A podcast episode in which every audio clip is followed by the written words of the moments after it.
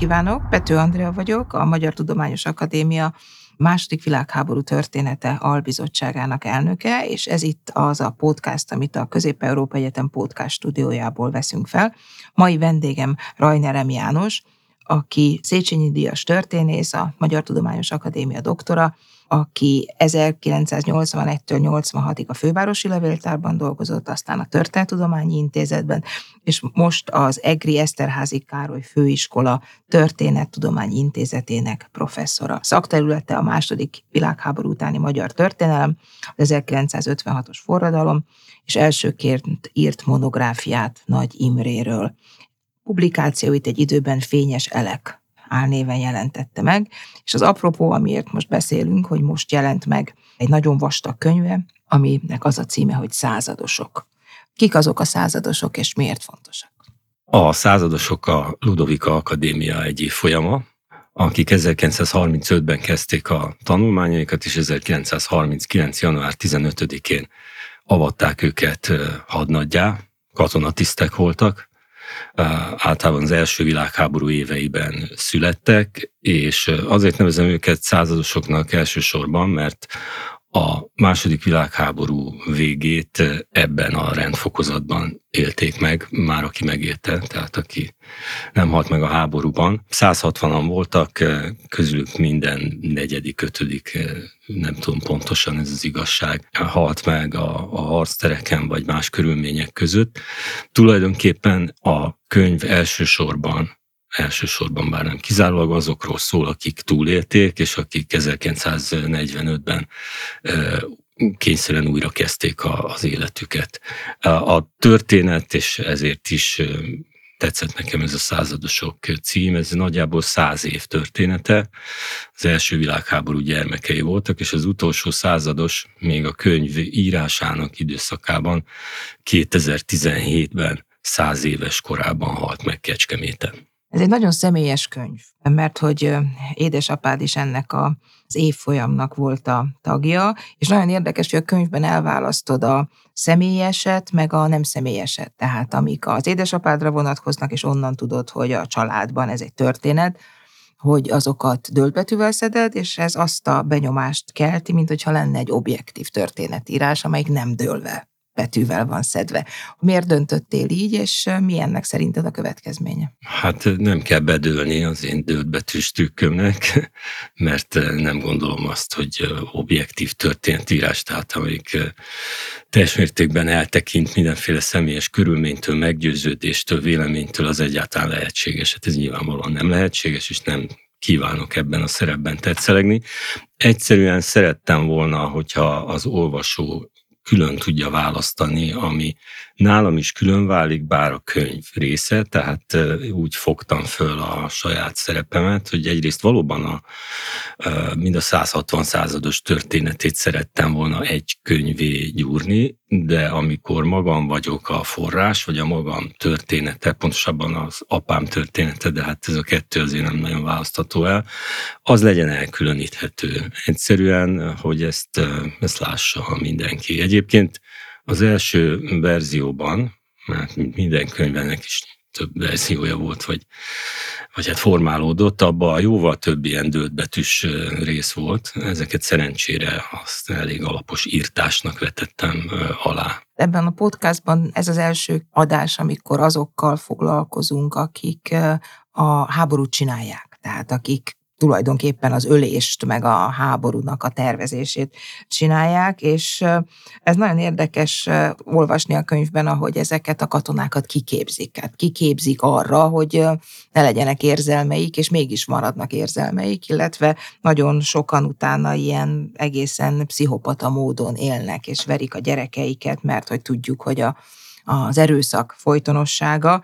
Hogyan jelent meg ez a munkában, hogy végül is egy olyan csoporttal foglalkozol, akik a militarizmusnak a legmagasabb fokát képviselik, azok, akik, akik az ölést tervezik és végrehajtják? Apai ágon három nemzedék katonái hivatásos katonái, ez nagyon fontos. Leszármazottja vagyok, és bár én is voltam katona, szerencsére csak egy évig, én reménytelenül és meggyőződésesen civil vagyok, vagy annak tartom magam. Úgyhogy nem a katonai étosz, a hadsereg, a kiképzés, a, a hadi események és egyebek érdekeltek, sőt, ezek érdekeltek a, a legkevésbé. Ezzel a, a, a katona mint lelki állapot jelenségével tulajdonképpen a saját nagyon kis személyes tapasztalataimat leszámítva itt találkoztam először, és elég döbbentes élmény volt. Szóval az egyik napló írójáról én elég sokat hallottam családilag, mert az apámnak jó barátja volt. De az a, az a vegytiszta, lepárolt katonai attitűd, ahogy ő a, a, az egész a háborúhoz, az ellenséghez, az öléshez, és egyáltalán a harchoz viszonyult, az, az valóságban elbevágott. Szóval ez egy nehéz, nehéz szembesülés volt, de mondom, nem ez érdekelt, egy társadalomtörténeti probléma érdekelt, abból indult ki ez az egész könyv, hogy a 56-os intézetben még 2011 és 14 között volt egy kutatási program, az volt a címe Búvó patakok, és az, azzal foglalkozott, vagy azzal szeretett volna foglalkozni, hogy mi történt a keresztény középosztálya, tehát a magyar keresztény középosztálya a két világháború közötti középosztály, mert fontos szegmensével 1945 után. Ez, ez így, így jött, én eredetileg egész más terveztem, ez az egész katona ügy, mert ez már akkor eszembe jutott, ez egy fejezete lett volna valaminek. Aztán a, az a valami az feledésbe merült, azt én elfelejtettem, és, és maradt ez, ez már a kutatás vége felé volt. Szóval egyfajta társadalomtörténeti érdeklődés vezetett a, a katonákhoz, és ez egy civil könyv, nagyon féltem is a történészek különleges lelki alkatától, kritikus hajlamától, és bár kaptam tőlük egyet mást a könyv kapcsán, annyi idő azért már eltett a megjelenés óta, de azért ez kibírható volt, úgyhogy ezt megúsztam, vagy, vagy csak nem megúsztam. Ez egy társadalomtörténeti könyv.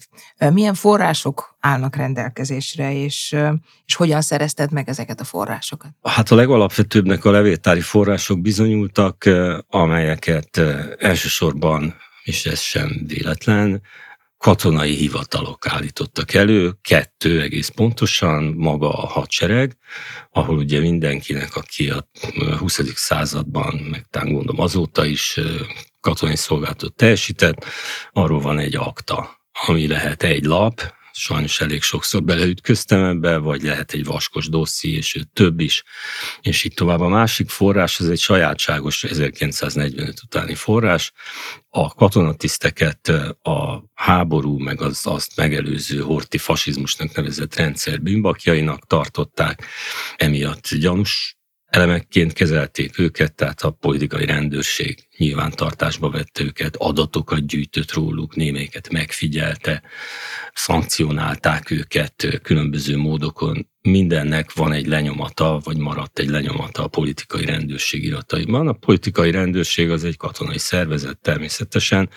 Elég sok papír maradt ezekről az emberekről, bár távolról sem hiánytalanul, ezek egyoldalúak, de hát ezt azért elég jól ismerik azok, akik érdeklődnek a magyar jelenkor történet iránt, hogy mi a probléma ezzel az egyébként felettébb népszerű forráscsoporttal. Hát ez a levéltári része a dolognak. Kisebb kiegészítő levéltári kutatásokat máshol is folytattam, például a fővárosi levéltárban is mások. Hát egy másik csoport lett volna, amihez nagyon nagy reményeket fűztem, az úgynevezett személyes dokumentumok amelyek ugye elvileg a korabeli személyes naplóktól, vagy bármi egyéb személyes irattól, az utólagos visszaemlékezéseken át a második nemzedék, tehát a magamfajták, a századosok leszármazottainak emlékeig íveltek volna. A, hát ez rendkívül hiányos lett.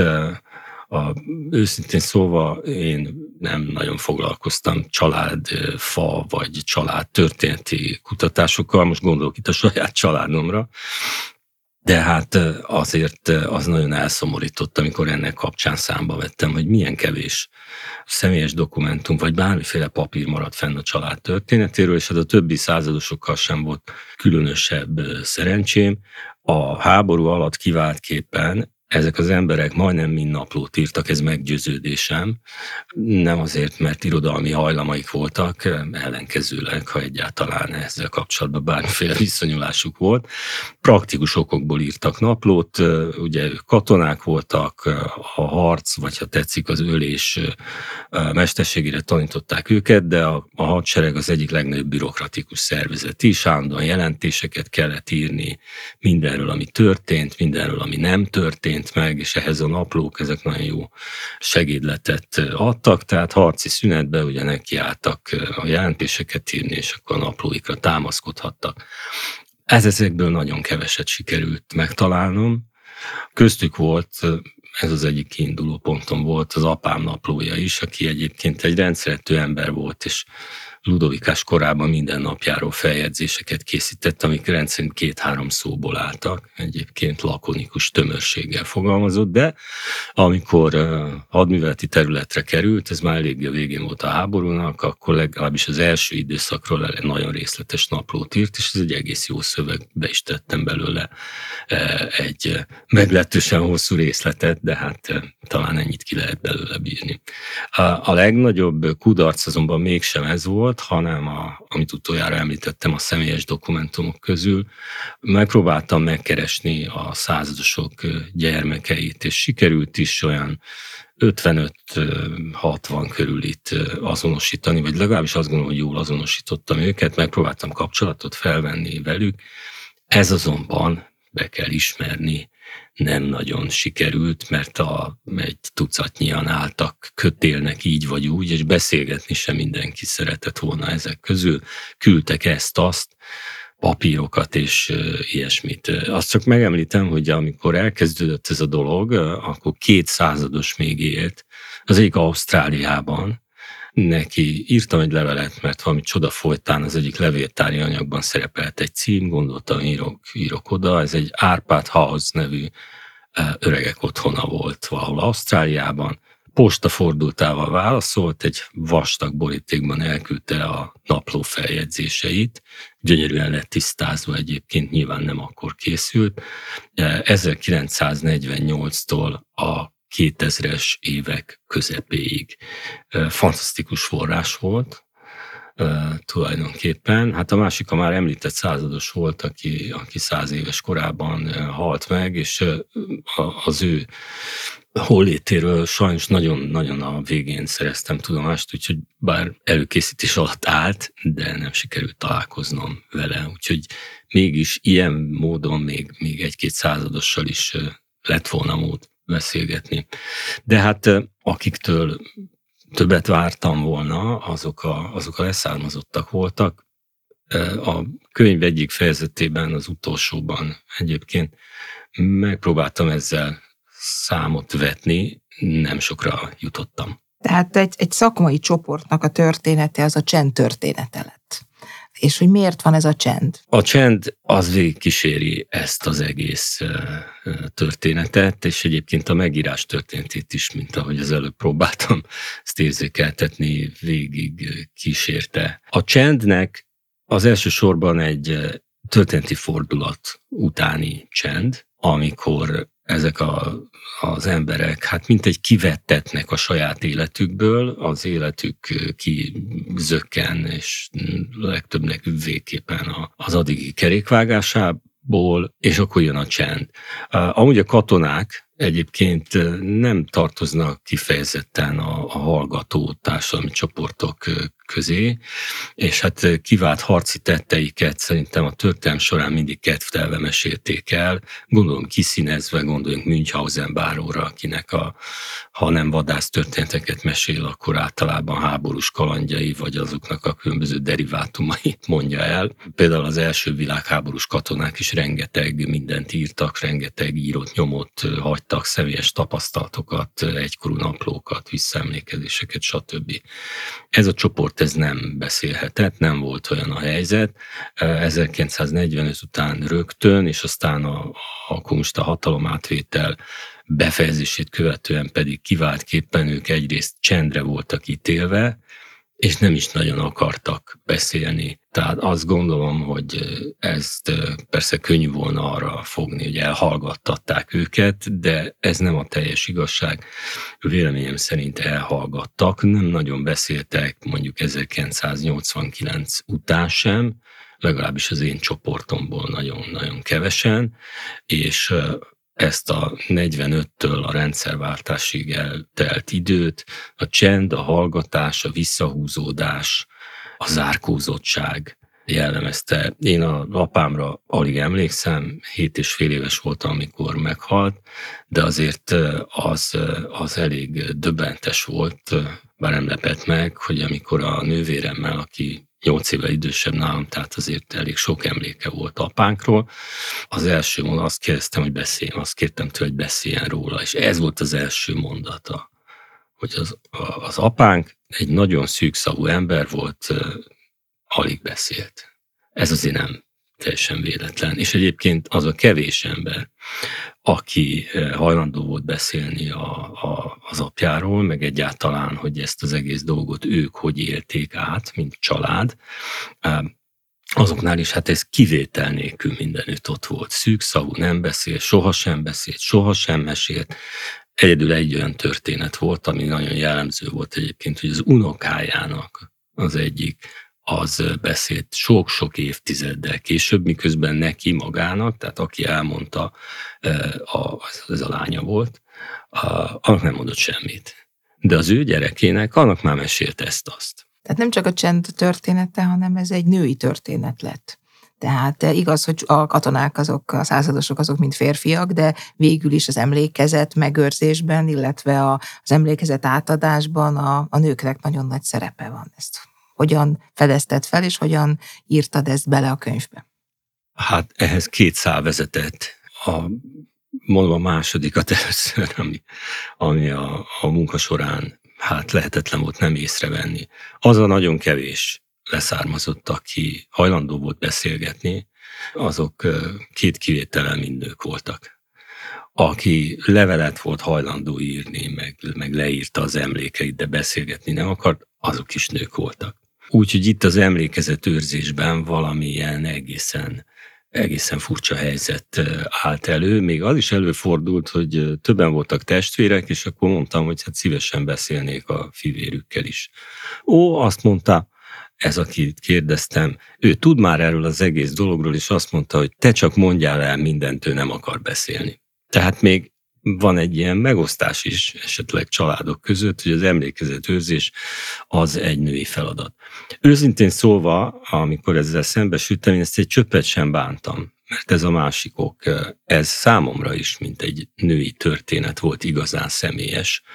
Amit én erről tudtam, azt, mint mondottam, nem a kisgyermekkorom emlékeiből szedtem össze, mert azok alig voltak, hanem az anyám történeteiről, akivel viszont nagyon sokat beszélgettem, aki megélte ennek a kutatásnak az elejét, hát akkor már nem sokat tudott ehhez hozzá tenni, viszont addig valahányszor beszélgettünk, és elég sokat beszélgettünk, az nagyrészt a múltról szólt, az történetekből állt, és végig volt egy olyan érzésem, hogy tulajdonképpen ennek a könyvnek lehetne egy párja, és ott is lebeg, vagy jó lenne, ha ott lebegne végig mögötte. Ez az ő történetük, tehát a 160 százados valamennyi számú feleségének, szerelmének, társának, nem tudom én, hogy mondjam, története, ami hát millió szálal összefügg ezzel a katona történettel,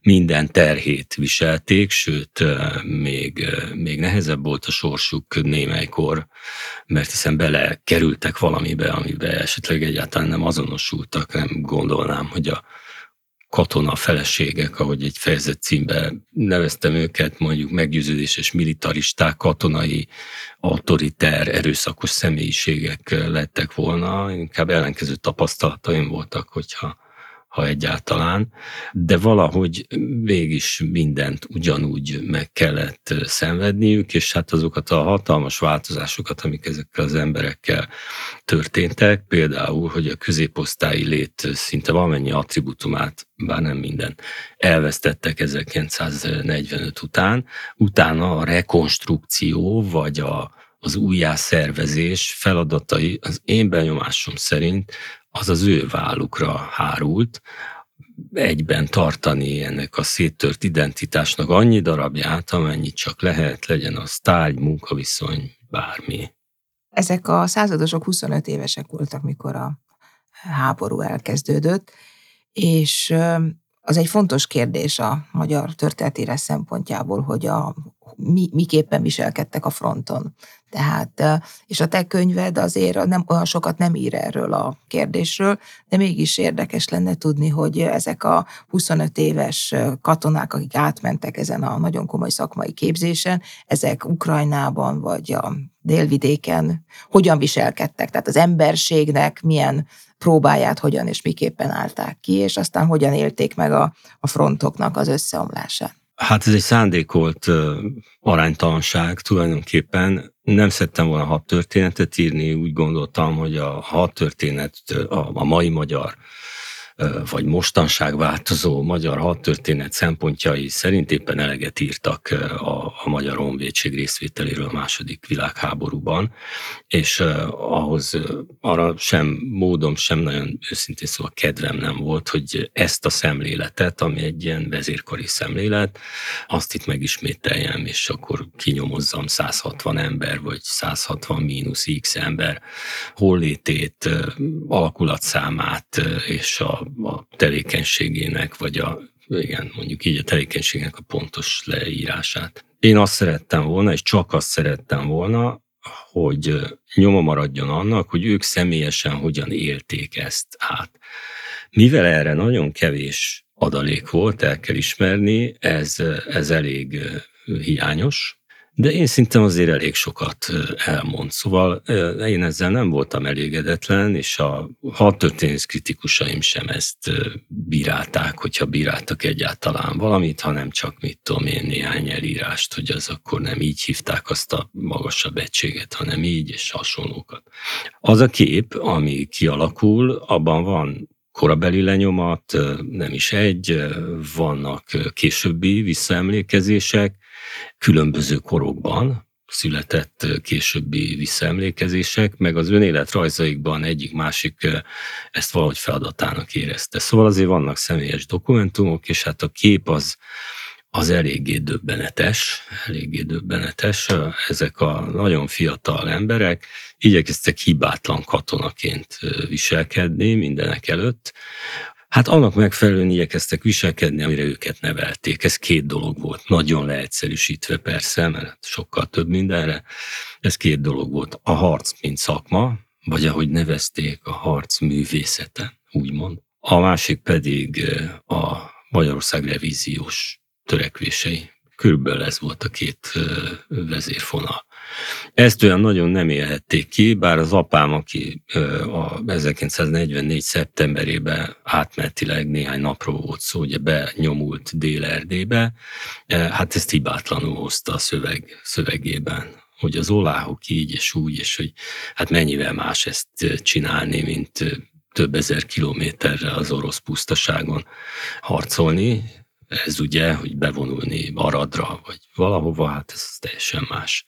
Erre készültek. Ugye az orosz pusztaságon nem voltak egyébként tapasztalatai, csak a osztálytársai elbeszéléseiből hallhatott erről.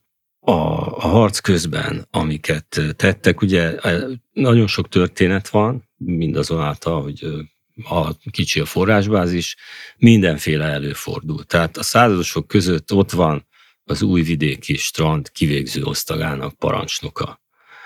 Ugye ennek a felelősségre vonásnak rengeteg ága boga volt, kiadott parancsot, milyen parancsot adott, hogy hajtották végre.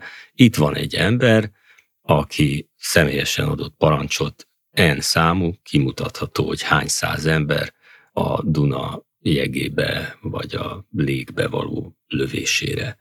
Ennek az embernek nem maradt fenn személyes tanúságtétele erről, hogy úgy mondjam, tett egy vallomást egy bíróságon, hát ez egy olyan katonás vallomás volt. Parancs érkezett, végrehajtottam, kérdést tettem föl, leállítottam, kész.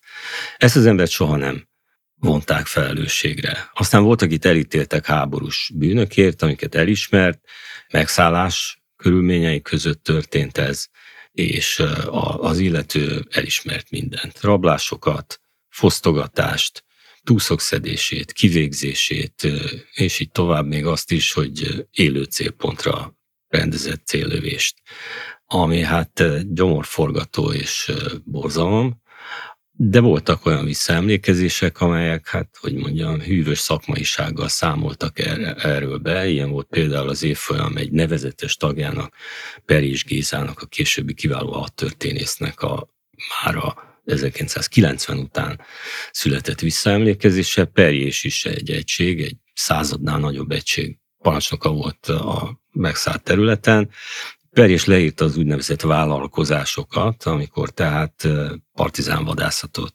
folytattak, vagy próbálták elhét a partizánok mozgásának, és hát eleven leírást adott, adott legalább két falu felgyújtásáról, hogy ez hogy történt, milyen katonai indokok szóltak mellette, és megpróbált szembenézni ennek a morális súlyával, élete alkonyán.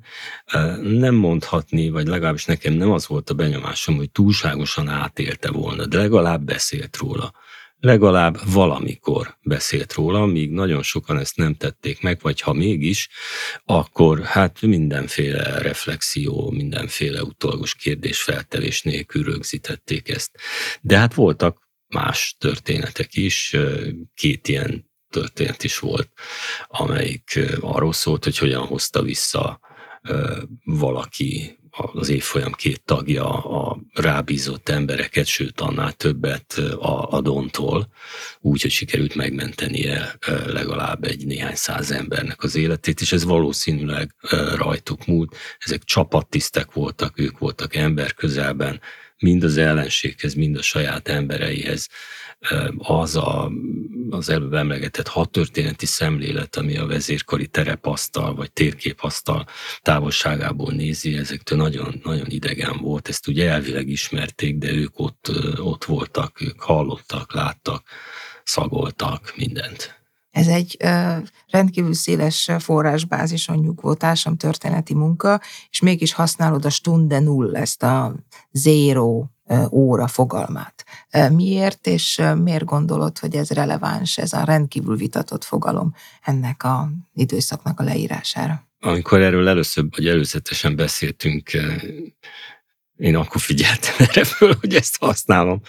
Úgyhogy be kell valam töredelmesen, hogy ebben nem sok tudatosság volt, akik elolvasták, a köztük avatott háborús és katonai szakértők nem emeltek kifogást. Valószínűleg azt szerettem volna érzékeltetni, mert ez a, ez a csoport, csoport zéró pontja, nadírja, hogy valamikor egyébként nem pont 1945-ben, mert akkor legtöbben fogságban voltak, ami egyfajta ilyen meghosszabbítása a katona létnek. Egy nagyon sajátos, de ott azok még akik csak begyőzöttek, a vertsereg. De valamikor vissza kell jönni, és akkor szembenézni azzal, hogy minden a zéróról indul. Ők nem, hogy nem katonatisztek, nem, hogy a, a korábbi középosztály vagy még annál is magasabban lévő szép reményű fiatalok, akik előtt áll az élet és a biztos jövő, a presztízs, a rang és a, a megbecsülés, hanem senkik. Senkik és semmik, és ebből kell újra építkezni, miközben ott van ez az egész teher, hogy ők kik voltak, békeidőben, mit tettek, vagy mit nem tettek a háborúban, és hogy ez az egész közeg, ez az egész ország megváltozott. Ebben természetesen van túlzás, ugye nincs tulajdonképpen ilyen nadír, és nincs stundenul, mert rengeteg kontinuitás van, nekik is volt, erre építettek is, megpróbáltam bemutatni ezeket a stratégiákat és taktikákat, amelyek mind tulajdonképpen a folytonosság felvételét vagy fenntartását szolgálták, úgyhogy ez egy retorikai elem, és köszönöm, hogy felhívtad rá a figyelmemet. Majd legközelebb tudatosabban operálok ezekkel a terhelt és foglalt terminusokkal. Nagyon szépen köszönöm. Rajnerem János volt a podcast vendége, akinek most jelent meg századosok címmel a monográfiája. Pető Andrea, az MTA második világháború története albizottság elnöke vagyok, és a CEU podcast stúdiójából köszönöm a figyelmet. Viszontlátásra! thank you